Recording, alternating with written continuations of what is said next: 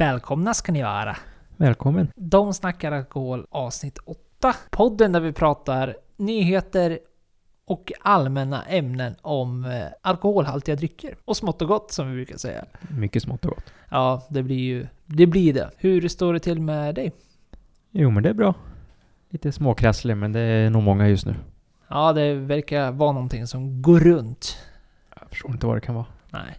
Någonting som jag menar, en whisky brukar kunna hjälpa. Ja, Säger, ja, man. precis. Säger inte jag, utan säger folk. Eller eh, andra drycker, som en rom. Ja, men alltså man får ju ändå se som att spritdrycker var ju ändå... Det skrevs ju ut av doktorer en gång i tiden va? Ja, det tycker jag borde fortsätta med. Ja, man kan ju låtsas som att vi inte vet bättre idag. Det är bara att bli doktorand så kan man säga att jag tycker du skulle dricka whisky. Ja. Jag läste här en artikel från 1920-talet som sa så här. Den tycker jag låter bra. Ja, självmedicinering. Medicinering. På ett bra sätt ska vi säga. Åh oh, herregud. Annars blir det inget bra. Nej, annars blir det inget bra alls. Själv då? Eh, jo tack, det är eh, bra. Det är inga klagomål denna vecka heller. Som tur har jag. Tänk på tur du har. Ja, det är, det är någon, snart kommer någonting hända, så är det. Ja, ja, jag väntar bara på det. Ja. Men eh, du har ju gjort, haft kul. Jag har haft kul. Eh, Roligare än vad jag har haft den här senaste veckan. Det kan vi ändå konstatera. Vad har du gjort? Jag har varit på Whisky Fair. Kul. Kul. Ja. Mycket kul. Och för de som inte vet så är det Viking Cinderellas whiskymässa på båten. Flytande whiskymässa eller vad de säger. Ja, det har väl blivit lite av liksom så här whiskyfantastens holy grail när det väl kommer till mässor och så vidare. För att det är ju liksom hela konceptet, det är inte bara mässan i sig, vilket är ju, den är ju stor. Det är ju väldigt många utställare som kommer och vill stå där för att den är så pass framgångsrik. Men även för att man kan köpa till taxfree. Taxfree priser så att säga. Och det är ju alltid kul. Ja, och direkt av utställarna som man inte alltid kanske är det mest positiva. När man har druckit några och så, det här var gott. Jag tar en sån flaska. Mm. Nej, det kommer med, ja, för och nackdelar det med naturligtvis. Mest fördelar. Ja. Men eh, var det något speciellt eh, som du fastnade för denna, denna tur? Superrolig kryssning och jag har ju åkt den flera år och testat åkt alla dagar nu. För nu blev det lördagen. Annars har vi åkt torsdag och fredag. Men var kul att testa lördagen. Bara se hur det var. Och eh, det är ju som det är med den här båten. Mycket är ju slut. Och eh, det är tråkigt. Om man är ute efter någon speciell flaska eller smakar något speciellt. Men eh, det fanns väldigt mycket gott kvar ändå faktiskt. Det var inte så tomt som jag trodde det skulle vara. Mm. Nej men så är det väl och det är väl den uppfattningen man har fått från tidigare år. Eh, värt att nämna, jag har också varit på den här. Eh, och alltid åkt lördagen dock. Nu var det ju första gången du åkte lördag men jag har varit på den två gånger och åkt lördagen båda gångerna. Ja men man, man får ge och ta där liksom. Visst fördelen att åka en lördag är ju du behöver inte ta ledigt från jobbet eller skola eller vad det nu kan vara utan du, du kan ta det på en helg. Men nackdelen, precis som du säger, är att det är ju, saker är ju slut. För det brukar ju nästan varenda, varenda veva så brukar det nästan kunna vara någon typ av hypad flaska. Som säljer slut innan annat. Som man ser alla går runt med den, på den där båten. Någon, någon form brukar vara plus Springbank som alltid går åt direkt. Ja, de hade ju två springbankflaskor, En från Cadenhead och en från dem själva. Och den gissar jag tog slut 5-10 minuter in på båten, om ens det. Beror på hur många flaskor de hade. Men eh, jag var, ju- de var man inställd på, så där var det ju lugnt. För den andra var så här, "Ja, ja, den kommer man inte få smaka, den kommer inte finnas kvar. Så den släppte man ju ganska fort. Och då går man ju på andra grejer och jag tror att av allt jag tittade ut på listan så var det bara en flaska som var slut. Som inte gick att köpa. Det gick att köpa sample men inte köpa flaskan. Så att det är ju, jag var väldigt nöjd med den här resan. Man provar ju väldigt mycket och sen är det ju som du har sagt att åker man sista dagen, de kan, de kan ju vara lite mer generösa. Och det tyckte jag allt de var. Ja, och det är väl det är inte svårt att tänka sig liksom att det är... Jag menar, det måste ju hushålla sig de här tre dagarna de är väl ute. Och jag tror, nu vet inte jag det hundraprocentigt hur det här går till, men jag tror det är så här att Cinderella, alltså båten i sig, Viking Line då, måste köpa flaskorna som säljs på mässan. Alltså flaskorna de har bakom sig. Men utställarna själva har ju med sig flaskor som väl ska delas ut på mässan. Och de tror jag att de, måste, de får stå för själva. Eh, ur, ur sin egna ficka så att säga. Ja, Jag är rätt säker på som, som du sa att eh, flaskorna som säljs har ju Weeking Line köpt in. Så de vill ju gärna sälja slut på alltihop för att inte behöva ha massa lager och sånt där om det inte säljer. Ja, precis. Och det är väl också ett hett tips ifall du ska åka på kryssningar. Och du ska åka på en generell och du är en whisky-entusiast, eller entusiast överhuvudtaget, så kan du försöka tajma en kryssning som är ganska tätt inpå efter den här. För det, det de inte säljer på mässan kommer de ju sen ha kvar i taxfree så att säga. Men mm. vi reserverar för eventuella fel här då. Men min chansning är att, eller det som jag tror att de flaskorna som sagt, det säljer de själva. Men det de har bakom gör ju att eh, utställarna kan ju vara ganska generösa för att man fattar ju själv, det de inte tar med sig måste de släppa med sig. Men de är i alla fall väldigt generösa på lördagar, brukar de kunna vara. Eller i alla fall den uppfattningen jag har fått, nu har jag bara varit där på lördagar så jag har inget att jämföra med. Men vad jag har hört på både på dig och jag har hört på andra så verkar det som att min upplevelse har varit att man har fått väldigt mycket men det här lilla extra, ibland gratis. Ja, och sen tror jag det är om man tittar på eh, hur folk åker. Så vi som är lite halvnördiga borde egentligen åka första dagen för att där finns det mest att smaka och det kanske är mest intressant. Men det spelar ju inte lika stor roll. Eh, för att nu när vi åkte så jag märkte en sak som jag inte har märkt samma sak tidigare. Det var ju det här att komma fram och visade intresse och sen direkt sa att man ville ha en viss sort och eh, förklara att man hade druckit någon innan eller hade några hemma. Då var de genast mycket mer generösare och man fick det antingen gratis eller billigare. På så sätt tycker jag att, eh, jag tror att för dem var det mer att åh, här kom det någon som faktiskt var intresserad och visade. Det var inte någon, man var inte dryg och försökte visa att man eh, var bäst och skulle bara ha sen gå därifrån. Utan man ville smaka någonting men kanske köpa något annat eller tvärtom. Då får man ju massa gratis. Mm. Och oftast får man ju bättre snack också när man väl öppnar upp sig på det sättet. Och det, är, det är väl också ett tips ifall du ska gå på sån här whiskymässor att man ganska fort när man börjar prata med dem börjar nämna saker som du kanske har läst på etiketten. Alltså det kan vara allt från lagringar eller olika typer av slutlagringar och hur länge det har varit och så vidare. Och sen liksom försöker ställa följdfrågor på det du har läst på etiketten. Och det handlar ju mer om att liksom signalera för hans eller hon som står där bakom att, eh, att du är intresserad av whisky och du kanske har någon typ av eh, kunskap om spritsorter överhuvudtaget. För jag förstår ju även de som står där bakom att det är naturligtvis jättesvårt för dem. För jag menar, det kommer ju komma fram folk med olika typer av kunskap och bakgrunder hela tiden. Så de vet liksom inte, för en annan så Eh, vill man ju liksom kanske inte börja höra om, ja men nu, ja men whisky det måste vara i minst i tre år och det måste... Jag menar, det, det är man ju förbi redan. Men eh, det måste man ju också visa på ett, liksom, ett snyggt sätt till dem så att man liksom kan haka på och börja prata om något mer intressant så att de kan höja nivån så att säga. I, i dialogen man har. Och det får man ju försöka sköta på ett snyggt sätt. Så, liksom, så det blir roligare interaktion så att säga. Ja, och det var ju en, en av de bästa upplevelserna du hade. Och nu är man ju lite halvdålig att man inte kommer ihåg vad han hette, men det var ju faktiskt min far som började prata. Och han ville ju köpa en Fettercane 23. Och det fanns en kvar på hyllan. Och jag sa åt honom att ställ dig där. Och så han ställde sig där, men sen uh, pratade de om någon annan komma tillbaka. Jag men du vill ju ha den, gå dit och ställ dig nu. Och då började jag ju prata med den personen som skulle hälla upp den. Och han var ju också jätteintresserad av just den flaskan och började prata. Och så så han började ju bjuda upp massa samples och då kom jag och farsan och stod och pratade med ganska länge så han drog ju fram flaskor blint ur sådana här sampleflaskor som man inte visste vad det var för någonting. Och det, vi fick ju prova då, det var ju Tamna Vullin, men det var ju från 1973 och 1979. Och så även en nio månaders lagrad. Och så fick vi även prova den vanliga Red Wine, tror jag det var. Bara för att jämföra, vad tyckte vi om dem? Och utan att veta vad det var. Så det var ju mycket mer smak. Och sen var han lite smårolig för han hade jobbat på Diageo innan. Så han sprang ju över dit och sen gick han ju och tog en Johnny Walker 28. Som då, jag för mig, kostar runt 11 000. Och sa jag tar det här och så bjuder jag de här. Så bjöd han ju mig och farsan på den också. Och så ville han egentligen bara höra vilken var bäst. Och då var ju faktiskt Hamnavullen bättre än Johnny Walker.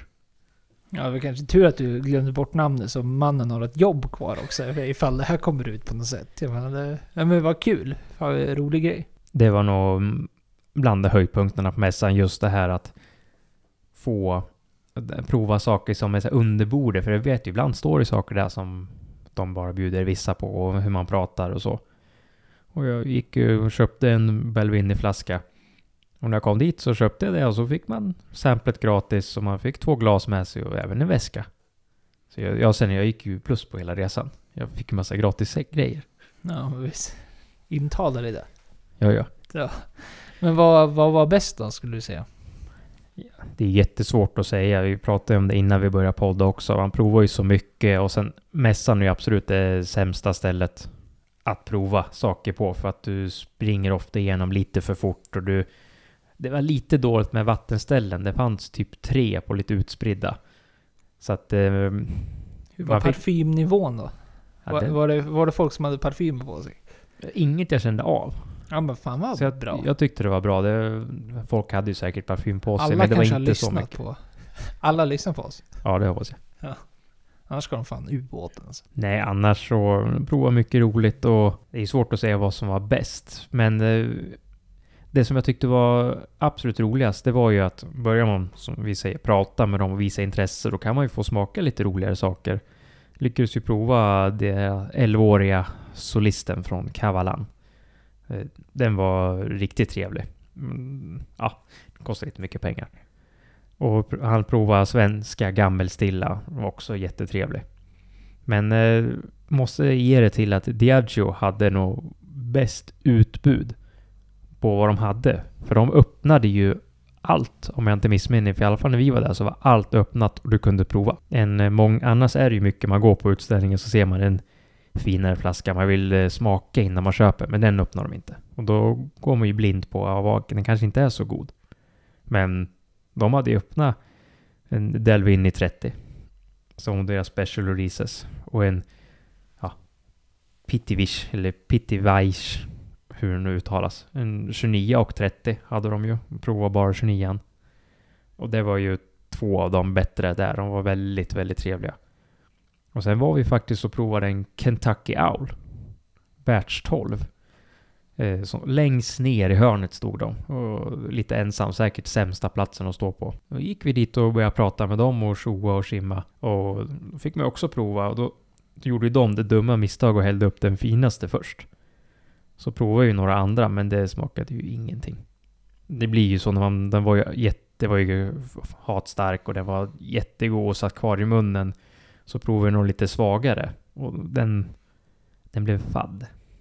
Det var ett misstag att man, man provar nog för bra för tidigt och det är ju det som är också problemet med mässan. Mm, nej, men så är det ju. Det blir jättesvårt att prova liksom på ett, på ett liksom eh, objektivt sätt när man går runt på en mässa. Det är som liksom själva upplevelsen i sig, liksom hur, hur, hur bra dialog och snack får man med dem där bakom. Och sen precis det du säger, menar man, man dricker ju väldigt mycket tätt inpå. Man har ingen så här riktig palettrensare och ja, som du säger, så är det ju oavsett om man sitter och provar hemma eller hos någon också. Man kan ju inte börja med den bästa, då kommer det liksom bara gå ut för. Ibland kan man ju inte reglera det, exempelvis om man har blindprovningar och sånt där. Det är ju det som är charmen med blindprovningar också, att man får de här direkta eh, gentemot varandra. Men nej, man får ju ta det lite med en nypa salt när man provar saker på en, på en mässa, så är det. Ja, absolut. Men annars, eh, jag, tycker mässan är jättebra. Och sen, sen är det ju hur mycket feeling man har. För första dagen, då gick vi där säkert i runt två timmar, men då var han ganska nöjd. Vi kände att jag var nöjd, hade köpt det vi ville köpa och druckit det vi ville dricka just då. Och sen eh, tänkte vi går en stund eh, dagen efter. Men då, då blev det tight, för då hade vi nästan mer feeling. Så jag hade gärna kunnat gått en timme till tror jag och provat. Så att till slut det blev det lite stressigt. Och speciellt när matställena stänger en viss tid och eh, man ska gå av och man ska... Äh, det blev lite stressigt där. Det var ju tur då att vi hade min kära mor med oss som kunde springa upp och beställa pizza åt oss medan jag och farsan tog de sista drams. Nej men allt som allt, jag kan väl också understryka att jag menar, mässan är ju, den är ju riktigt trevlig är den. Och det är ju en upplevelse. Och jag råder ju om du är intresserad av whisky. Jag kan inte uttala mig något annat om några andra kryssningar de har haft. Jag har bara varit på den här whiskyfair då. Men den är riktigt trevlig. Och eh, har du chansen så åk någon gång. Och sen är det väl, ja men man får ju ta det som det är. Men man, man, man kan ju nästan bli lurad av frestelsen att få köpa whisky på taxfree priser och så vidare. Men jag menar, man får ju se det som, jag menar, man, man vet ju själv, det är ju ingen billig upplevelse så att säga. Det är ju fortfarande en kryssning. Du betalar fortfarande för själva kryssningen och... Ja men det är hytt och det är mat och det är öl och det liksom. Men det är ju själva upplevelsen i sig liksom. Och sen får man se de här flaskorna som en bonus. Att de kommer till, till för taxfree priser liksom. Och köper du tillräckligt mycket, ja men då kanske du kan eh, liksom få till det att du, budgeten kan kan övertala som att det var något positivt. Men det är upplevelsen man liksom är ute efter. Vi som är lite nördiga och speciellt jag som tycker det är kul att prova saker som man kanske inte har möjlighet att eh, smaka eller köpa i vanliga fall. Då ty jag tycker det är roligare. Men sen det är absolut, är, är man nybörjare och bara vill åka för, för att se mässa, det finns ju jättemycket för jättebra priser. Och de har ju även Irish Coffee och Gin och Tonic för typ 60 kronor i de här lapparna. Det är, det är bra pris. Det är ju tåls att säga att den här är ju på bildäck, så det är lite kul att man ligger ju i hamn tills mässan stänger. Sen åker man ju ut. Ja, fort som fan går det när de väl När de väl åker. Ja. Alltså anledningen till det är alltså de får alltså inte lämna hamn just för att man är på bildäck. Det är liksom den enkla förklaringen för att det inte ska kunna rasa hyllor och så vidare. För det är ju, går ju att argumentera, jag menar jag vet ju folk som var där under covidåret. Då hade de alltså inte den här mässan på bildäck utan de hade det på, ja men resten av lokalerna, övriga lokalerna så att säga. Vissa tyckte det var sämre för att det var mindre plats och visst, det var det. Men eh, samtidigt så köper jag de här som tyckte att det var bättre just för att du det, men det blev ju det blev ju mer intim eh, mässa just på det sättet att allting var ju nära. Alltså runt i båten och liksom, du, men då stod ju liksom utställningar lite överallt och liksom några stod på någon restaurang och några stod i de här butikerna och det var Ja men det var en kul upplevelse, annorlunda. Medan det blir väldigt isolerat på bilmässan, eller bildäcket. Samtidigt som att platsen finns ju där. Och du får de här liksom raderna med uppställningar som du är van vid, vid en whiskymässa. Men det var väldigt mysigt under covid-åren också. Och sen gick ju inte det så jävla bra. Jag vet inte riktigt hur de tänkte rent så här, ja men covid-mässigt just för att det kändes som att det blev mer intimt än vad det var på bilmässan. Så det kanske inte blev så där jättebra. Men det var, det var en trevlig upplevelse. Ja, absolut. Det var, det var jättetrevligt. De har, som du sa, man kunde gå emellan. Men det blev ju mer trångt än vad det är på bildäck. Om man, om man skulle säga att lika många personer som de tog in covid-åren, fast det var på bildäck, så hade det ju säkert varit bättre, för då hade det varit mer luftigt. Men eh, det är ju ungefär de som har åkt på typ champagnemässan eller ginmässan, då är det ju likadant. Det är ju på de här två barerna som är typ däcken över och under varandra. Något vid någon fikon och annat. Och jag tycker också att de är trevliga, för då kan man gå däremellan och sätta sig i korridoren man ser skärgården. Det är ju rätt trevligt faktiskt. Och till detta avsnitt så dricker vi rom. Som vi inte har avhandlat än. Konstigt precis. nog. Ja, Men rom är väl, ja men kanske efter whisky den mest populäraste spriten skulle man kunna säga. ja, satte du mig på. Ja, nej, eh, samma här. Nu höftar jag vilt här. Men jag menar rom är väl, ja kanske till och med kändare. Jag vet, nej. Nej, inte kändare. Inte i Sverige. Men det, ja, det ligger nog högt upp. Ja, Ja, det- det jag funderar på nu, gin har ju blivit så populärt. Det var bara det jag började fundera om. Ja, ja kanske. Kanske. Topp fem. Ja, ja men det måste det vara. Ja, skitsamma. Men rom det är ju, ja men det är en jättegammal dryck är det ju. Har, kommer, har ju rötter från... Det är svår ryck, dryck att ha någonting att alltså, säga konkret också. Det är ju liksom... Historien är ju ganska...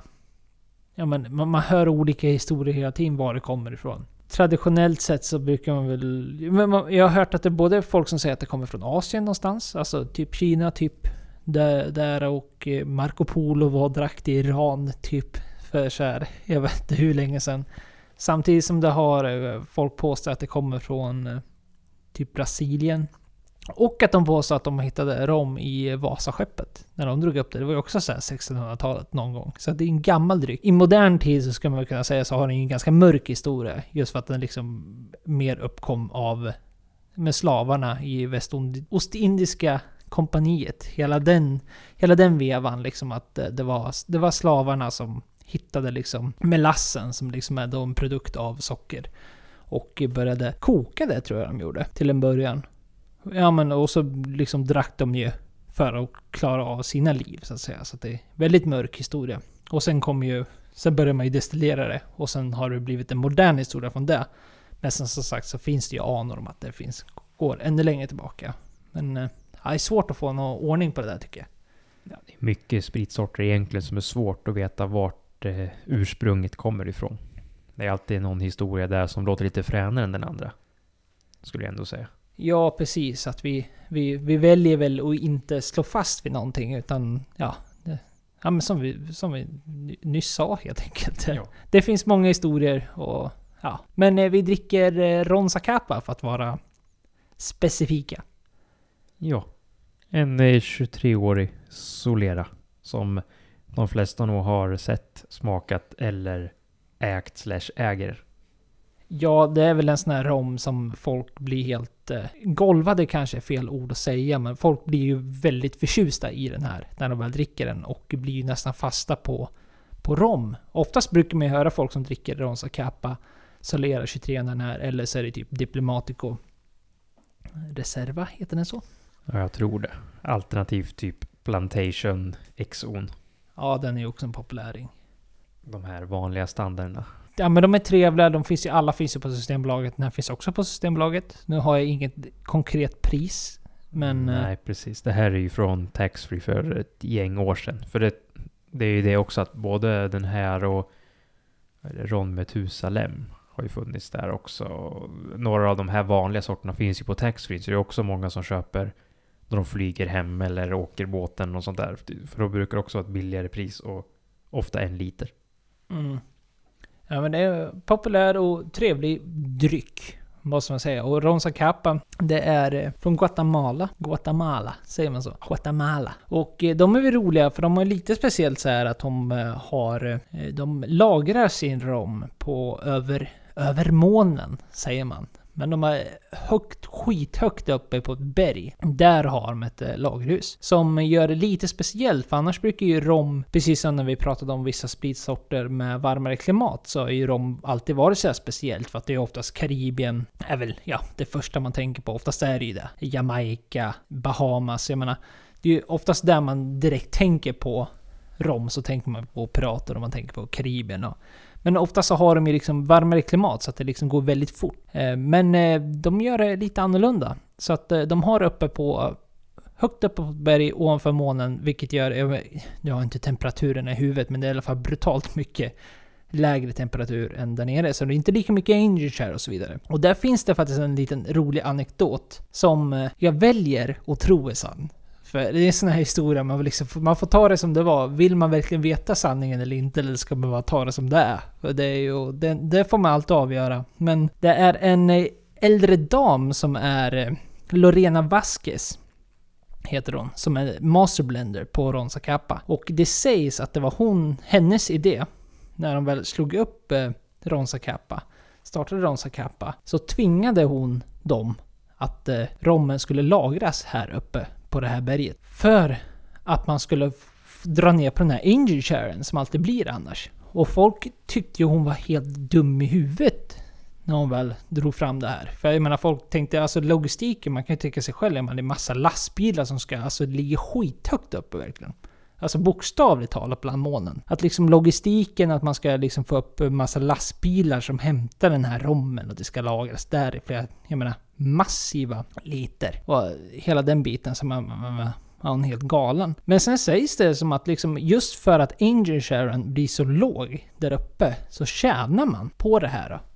Just för att liksom, det är så lite rom som försvinner under lagringsprocessen så att man ska tjäna på att de här lastbilarna ska åka upp. Och det får man väl också ta, jag menar det finns sån här, hon ska vara helt otrolig den här Lorena Vasquez. Ska liksom så känna, ska ha suttit på någon restaurang någon gång och så var det någon på tvärs över restaurangen som öppnade en dålig vinflaska. Hon sa direkt till sitt sällskap, nej, den kommer hon skicka tillbaka. Och så gjorde de det. Ja, men det finns såna här historier om att hon är lite av en legend i romvärlden. Jag tänker välja att det är sant i varje fall. Det låter som en bra idé. Ja. Och mer behöver vi väl kanske inte säga, jag menar... Jag, tror som många vet, jag menar rom görs ju av socker. Oftast så är det ju av restprodukten melass som är... Det blir restprodukten av sockerbetor och eh, sockerrör är det väl? Ja, jag tror det. Och det blir liksom som en liksom mörk sirap ungefär. Och det är den man väl sen kokar ner och ja, det är det som gör rommen så att säga. Det absolut vanligaste är melass. Sen går det väl att göra med sockerrörsjuice på något sätt. Om man urvinner juicen ur sockerrör tror jag också. Ja, jag tror det. Det är ofta väldigt sött rom om det inte är... De tillsätter ju ibland extra socker i det också. Ja, det, det händer absolut. Och så har man de här vanliga, jag menar oftast brukar man ju generalisera sig och säga att det är vit eller ljus rom och eh, mörk rom. Och mörk rom är ju oftast lagrad på ekfat och eh, sådär. Men annars är ju rommen rent ganska svår som en dryck i sin helhet just för att den har ju skeva regleringar. Den har ju, alla andra drycker vi har pratat om har ju oftast ganska hårda regler, lagförda regler på något sätt. Men rommen är lite fri på det sättet. Det är lite det vilda västern och många länder har egna. Typ jag vet Jamaica, för att det ska vara mörk rom så tror jag att du måste minimum lagras i sju år. Och jag tror Venezuela har att, ja men du måste lagra den minst i två år. Medan Mexiko har typ åtta månader och så vidare. Alltså, varje land har sina... Det finns inte en sån här global bestämmelse. Utspridd. Ja, Det gäller att hålla koll för att veta vad man får. ja och det är väl det bästa, man kan, det bästa råd man kan ge. Man får, man får läsa på helt enkelt. Och eh, det ska också tilläggas att det är väl det som gör att rommen är ganska rolig som dryck också. Just för att det inte finns de här jättehårda bestämmelserna att du får lite... Ja men du kan få roliga prylar helt enkelt. Just för att folk får göra väldigt mycket. Vilda västern-stilen blir ju samtidigt väldigt rolig. Nyheterna denna vecka ger och tar, som det brukar vara i och för sig. Men vi börjar någonstans på lite mer positiv... eh, Rönn, säger man så? Är Rönn? rån tror jag. Rån, rån, rån. Valley. Det vi är alltså i södra Frankrike och här är just nu är ett vinområde i varje fall som är... Ja men det, är- det är väl ganska välkänt för liksom den mediokra vinhandlaren som kanske är den här som inte riktigt vet vad man handlar ibland. Men eh, jag har hört det rankas som liksom efter Bordeaux, Bourgogne, sen kommer Rhône eller Rhône eller ja, hur man nu vill uttala det. Och vi säger säkert fel som vanligt där. Men, men i varje fall, det, det verkar som att deras 2022 Harvest var väldigt bra. Alltså deras skörd av vinet 2022 var bra. Det är naturligtvis väldigt positivt just för att eh, åren innan, det har sett lite mörkt ut där innan. Men eh, det verkar gå tillbaka. Ja, det är alltid roligt. Speciellt när det, som vi har pratat om, att det var tufft och um, tidigare år och sånt där. Att eh, det faktiskt går bättre och att eh, de börjar sälja bra mer och eh, det har blivit en lite distrikt som är på väg uppåt faktiskt. Och många, många svenskar har nog sett den fina Köttenuftepapp. Den finns ju på systemet och många köper den för det är ju den vanliga standarden. Men det är ju, det är ju bara ett distrikt i själva Rån. Mm, ja, det är ju stort och de gör ju kopiösa mängder med vin. Och det är väl därför också jag tror det är mer tilltalat till den generella entusiasten så att säga. Eller om du, men du gillar att ha ett husvansvin som inte är alldeles för dyrt. Så att säga. Så är det ju viner som är väldigt populära som kommer just därifrån. Så att det är naturligtvis väldigt positivt att även deras vintage då ser ljusare ut för framtiden. Ja men förutom det så har man väl även Cotteron tror jag heter, eller Cotteron Alltså, ja, som distriktet heter. Det är liksom en blå box som kostar typ 299 tror jag, som är väldigt populärt, vill jag minnas. Som finns på system, typ alla systembolag. Det är ett väldigt populärt boxvin. Ja, Som är bra också, jag har druckit det själv så att det är ja, men helt okej. Passar ja, till mycket. absolut. Som sagt, det är ju det vanliga. Jag tror att Cotesturon är blandning av flera olika druvor från olika distrikten. Så att du får liksom en, det här är Råndalen överhuvudtaget. Och det är ju bra. För annars som sagt, nämnt i något tidigare avsnitt i alla fall jag har gjort att man ska prova lite norra rånviner och det finns ju olika distrikt och där kan vi prata att de går upp i pris. Men jag tycker ofta att mycket Cotesturon och Chateauneuf-de-Pape ligger i hyfsat bra prisklass eh, på Systembolaget. Mm, ja men visst, det är väl det som gör det extra kul också på något sätt. Även om det är kul att prata om de här prestigevinerna och så vidare också så är det naturligtvis, jag menar, det är väl här de flesta går så att säga. Om man ska man plocka upp ett, en flaska vin eller en box vin för en fredag, lördag sådär. Och det kommer gäster så är det mer troligt att man plockar upp ett sånt här vin än en Bordeaux exempelvis. Så det är, kanske tilltalar mer så att säga. Och det är väl kul att det, jag menar, verkar ha en positiv framtid. Ja, det är jätteroligt och det är ju väldigt bra lagringspotentialer på de här rånvinerna också. Så det är ju kul att köpa några och dricka någon nu och spara någon för framtiden. Speciellt när det inte kostar så mycket pengar. Nej visst, och eh, med de här rapporterna nu då att det var en bra skörd 2022 och eh, de ser positivt framåt vad den här artikeln kan utge så... Ja men ingenting tyder ju på att eh, priserna kommer gå upp. Rent produktionsmässigt så kommer de säkert gå upp precis som allt annat just nu men ja.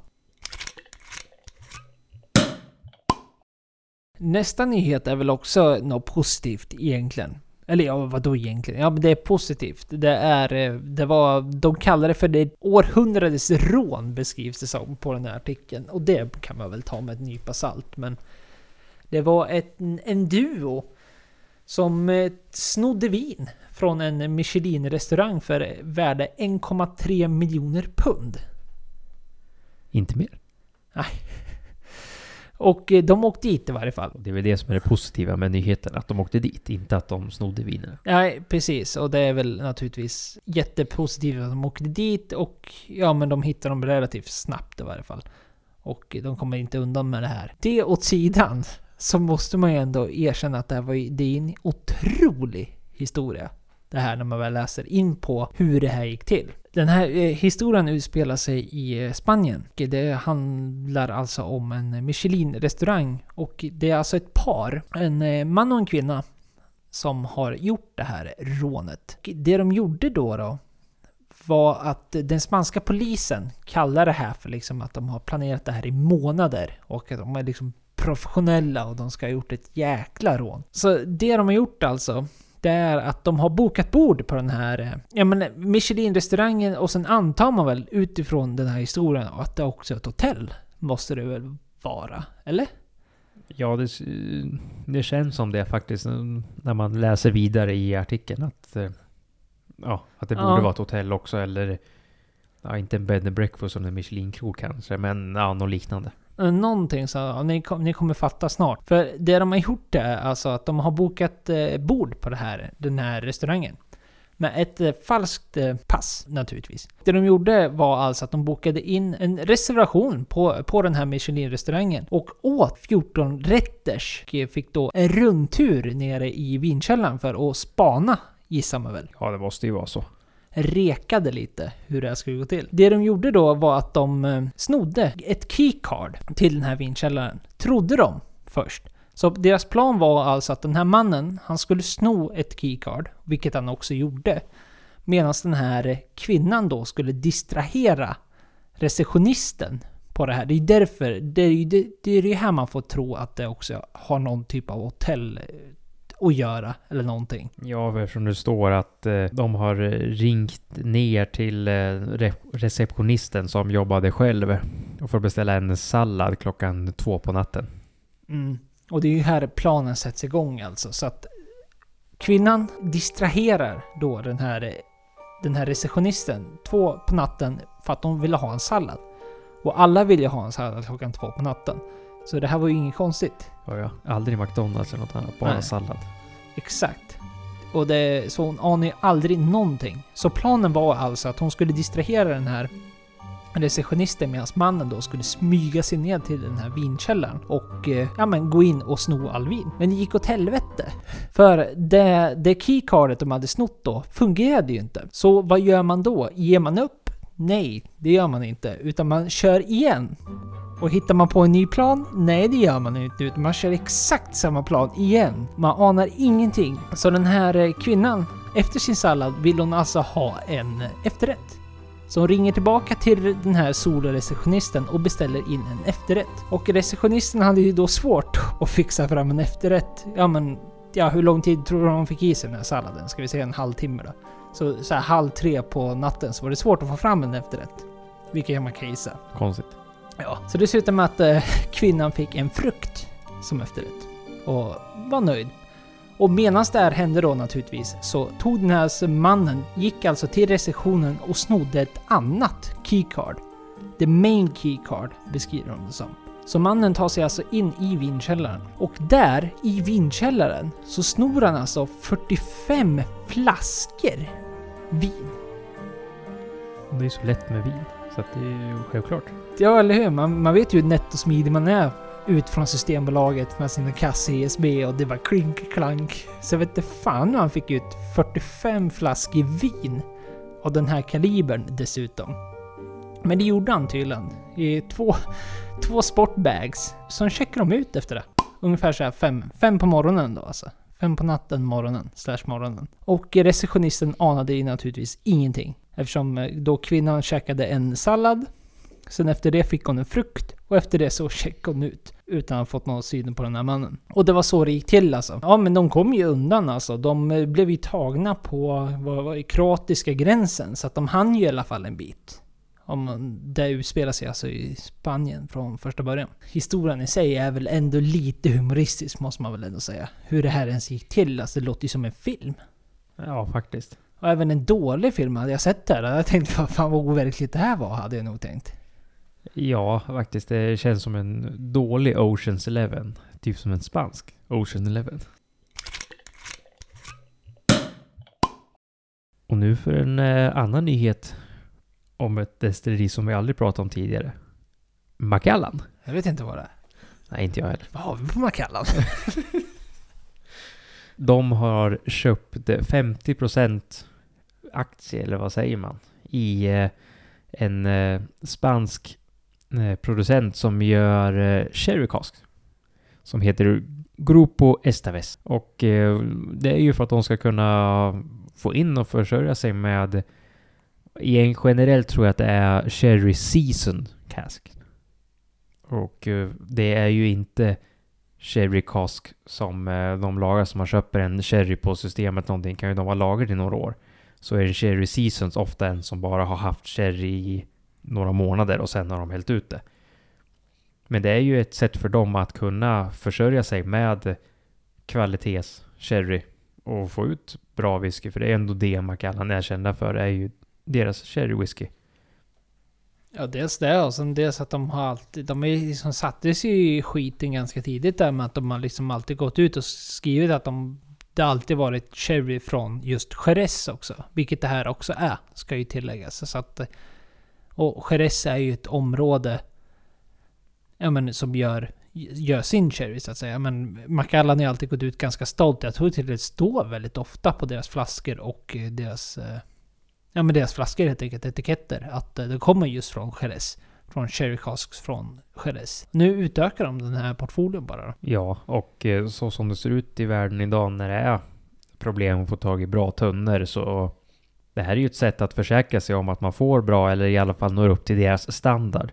Så vi hoppas att standarden inte sänks och det tror jag inte den gör när de försöker bygga ett sånt varumärke som de gör. Även om om man pratar med någon som har druckit whisky i 20, 30, 40 år så har ju typ allt blivit sämre mot hur det var förut. Men det, är ju, det kan ju bero på flera olika anledningar. Men jag tror i alla fall att det, det känns som att det här är nog ett sätt att försäkra sig om bra tunnor i framtiden. Det är nog inte en jättebillig slant att lägga ut. Nej visst, och det här är ju positivt om man är en Macallan-fan och jag tror nog de flesta kan erkänna att Macallan gör ju fantastisk whisky. Men samtidigt så kan man ju höja ögonbrynen just för sådana här typer av deals. Om man ser det där i det stora perspektivet för att få högkvalitativa eh, sherry casks och kunna lagra sin whisky på.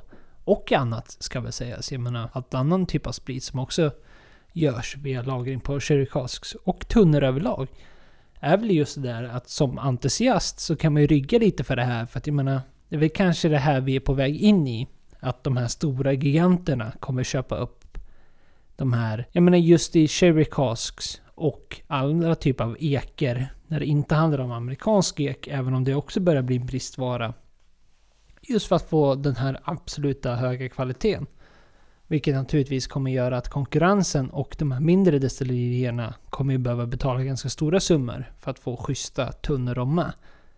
Ja, men vilket i, i det stora hela kanske gör att det kanske är en ganska bister framtid just för att det är säkert så här det kommer vara kan man ju kanske börja spåna i och gissa. Ja, och då är det ju de här som har de största, vad ska man säga, musklerna bakom sig.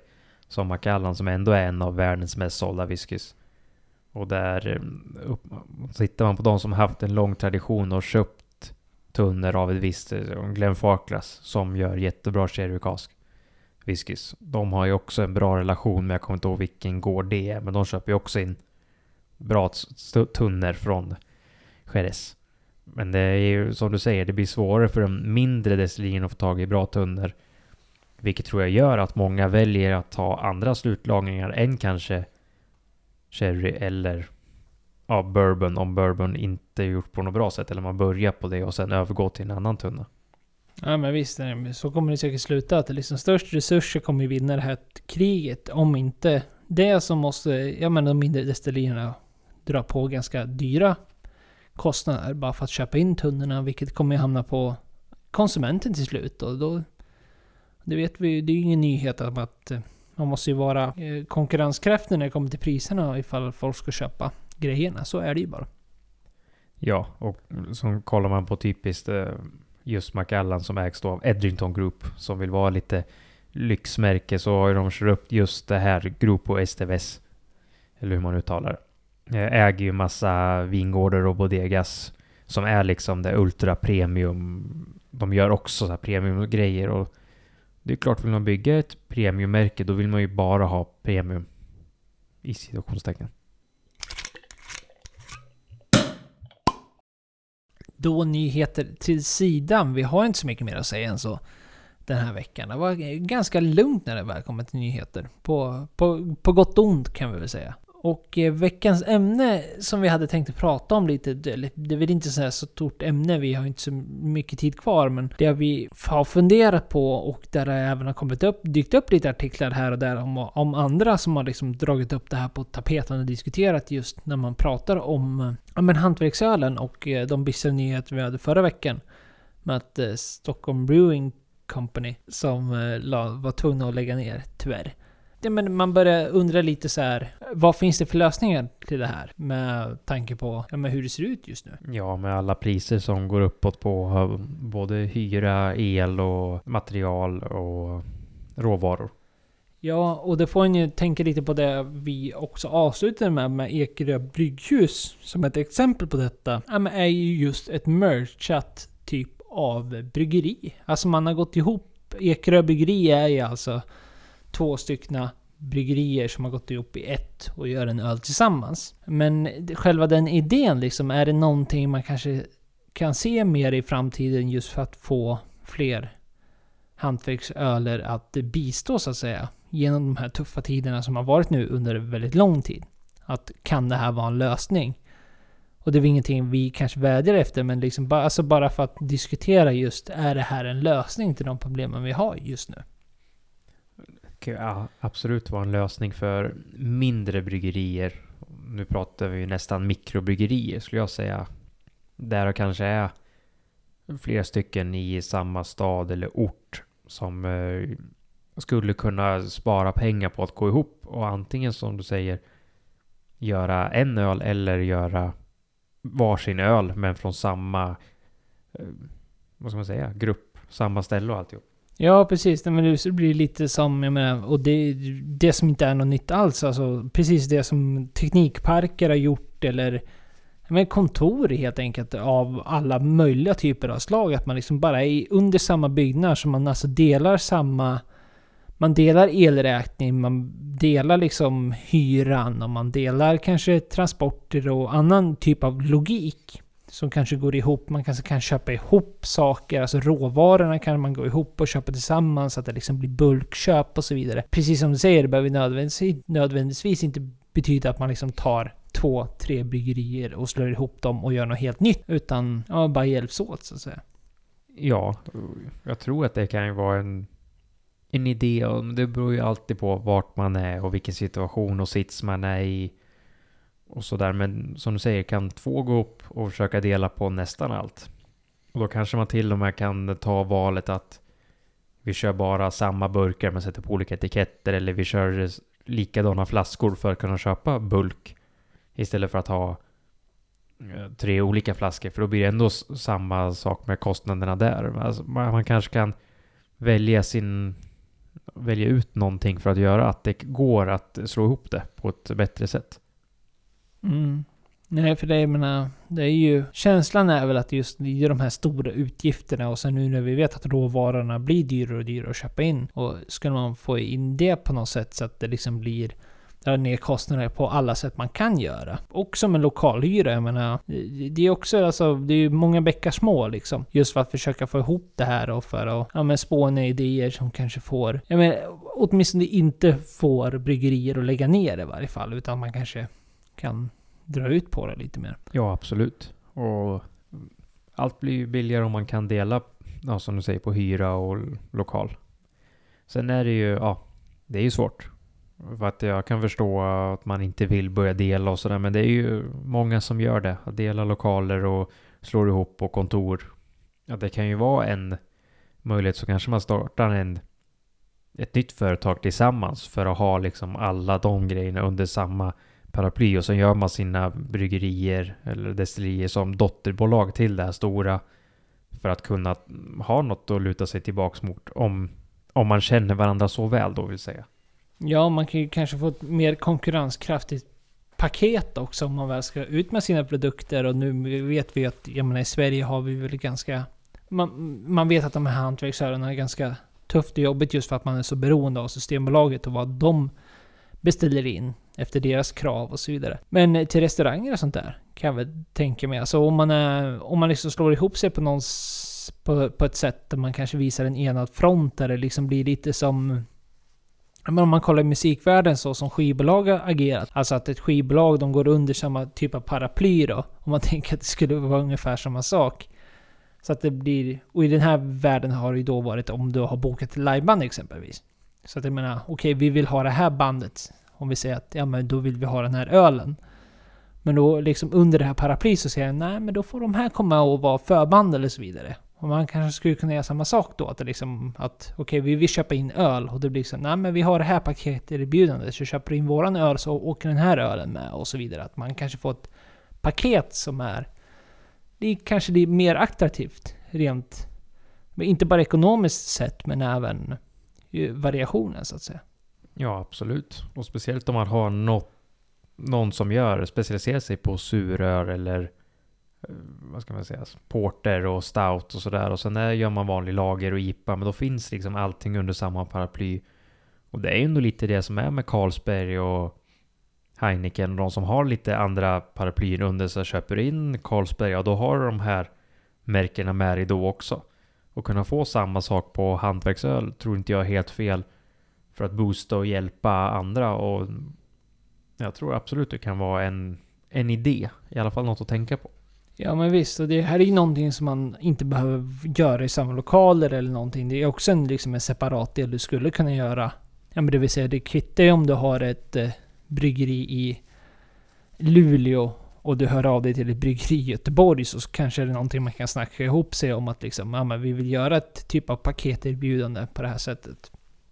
Och sen kanske om du sitter och gör öl och vet hur det här fungerar, kanske bara garvar högt nu för att det, det kanske är helt surrealistiskt det vi pratar om. Men, ja, men vi, vi är inga experter, vi är entusiaster. Vi, kommer, vi försöker bara spåna idéer på hur, hur man kan rädda så många hantverksöl som man bara kan. Ja, och då, då, är det ju det att ta hjälp av varandra. Och det ser man ju att det är många som är duktiga på Facebook och Instagram och delar varandras inlägg och sådär. Så det, det är ju jättebra, men det här är ju egentligen steget längre och sen kanske man inte vill gå ihop för att det är ju risk att det kan bli äh, lite knackigt. Om, det, om man inte ser på samma syn. Så man måste ju ha allting klart för sig från första början. Men ja, ha allt under samma. Och att du får köpa vårt märke, då kommer de här med också. Speciellt om något uh, märke är lite större än de andra så kan ju den liksom dra loket och sen ta med de andra. Så att det, det blir fler, fler krogar och fler ställen. Mm, nej men visst, jag menar det är som alla andra branscher där det blir den här svåra typen av balansen på något sätt. Där man liksom tekniskt sett kanske är konkurrenter. Om man ska se det rent krast. Men samtidigt så finns vi om våra tider och som så många andra branscher så är det ju väldigt... Man tjänar ju inte på att vara, se sig varandra som konkurrenter. Man är konkurrenter per definition, ja, men man behöver inte se varandra som konkurrenter på det sättet att man inte kan samarbeta. Och det, det tjänar väl ingen på i det här läget. Framförallt det här läget. Ja, absolut. Det, det håller jag med om. Jag tycker att man ska, man ska hjäl hjälpa varandra. Sen ja, se, se till allas bästa. Svensk hantverksöl vill vi ska vara stark. Och nu kommer det. Oh, vad ni har väntat. Hela, ja hur många minuter vi nu har pratat om annat strams medan ni liksom har med spänning väntat inför veckans släpp. Och, men det här släppet är ju fan bra, det ska vi säga. Alltså skämt åsido. Det är ju... Nu kommer ju påskölen. Och det är ett sånt djävulusiskt släpp. Och det ska sägas, jag menar, Systembolaget släpper ju, de har ju sina högtidsöler. Och vilket av, ja men julölen är ju en och påskölen är väl, ja men de två stora där liksom är separata. Det är väl lokalt och småskaligt egentligen, tror jag. Under någon typ, alltså nu höftar jag som bara den, men ja, skitsamma. Det är i alla fall, påskölen har släppts. Den kommer på den 20, det är på måndag alltså. Då släpps eh, påskölen och det är ju kul naturligtvis för det är här många svenska hantverksöler, öler överlag, även med större produktion liksom ser fram emot det här och har ju oftast någonting planerat. Och där kan väl jag börja då med, med just en öl, en påsköl. Ja, men jag börjar med, det heter Mad Laddery, heter han, dom. Slash, ja men det, det är en han. Men bryggeriet heter Maladry. Ölen heter Eostres Morot. Den kostar 40 spänn och släpps alltså på måndag. Och det här är väl, förutom lite av ett 5 plus namn, med Maladry från, jag gissar från eh, memen Mad Lads som fanns för några år sedan. Och det är ju, det är, det är bra namn.